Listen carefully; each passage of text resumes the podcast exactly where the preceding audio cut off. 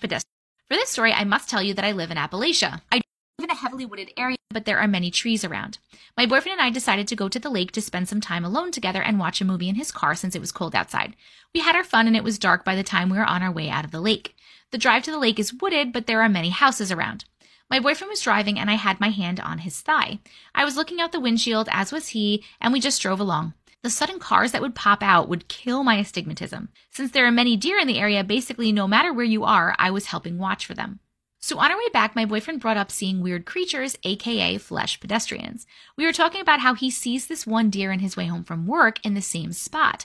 I remember he brought up to me how to tell if something is wrong with it. Usually it's just one thing that is off that sends you spiraling into thinking, wow, something is wrong with that deer. We both went quiet and I remember calling out to deer on my side of the road, the right side. My boyfriend slows the car as the deer passes across the road. The deer watched us the whole time and continued watching us once it got to the other side. There was a strange feeling in my gut. I remember my boyfriend tensed up and he said, Did you notice anything wrong with that deer? I looked over to him and then looked back to the windshield.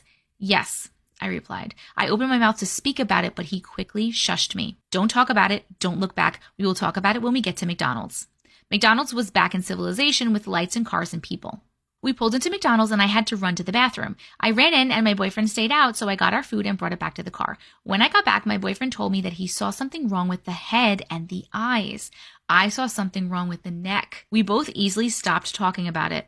I remember he dropped me off and I began walking to my house. From the driveway, I have to walk through the yard to a gate, cross the short side of the yard, get to my porch, and get inside. I ran inside, ran. I tell you, I didn't look back to my boyfriend's car because it felt like someone or something was watching me. I didn't go back outside that night. This is an interesting one because you don't normally hear people talking about the fact that some of these things look like different animals, like the deer head. I'm pretty sure that the deer is more related to a Wendigo, but I'm not sure. But I wish it would have went into more detail about like what was wrong. What exactly was wrong with it? What looked weird? I'm very interested.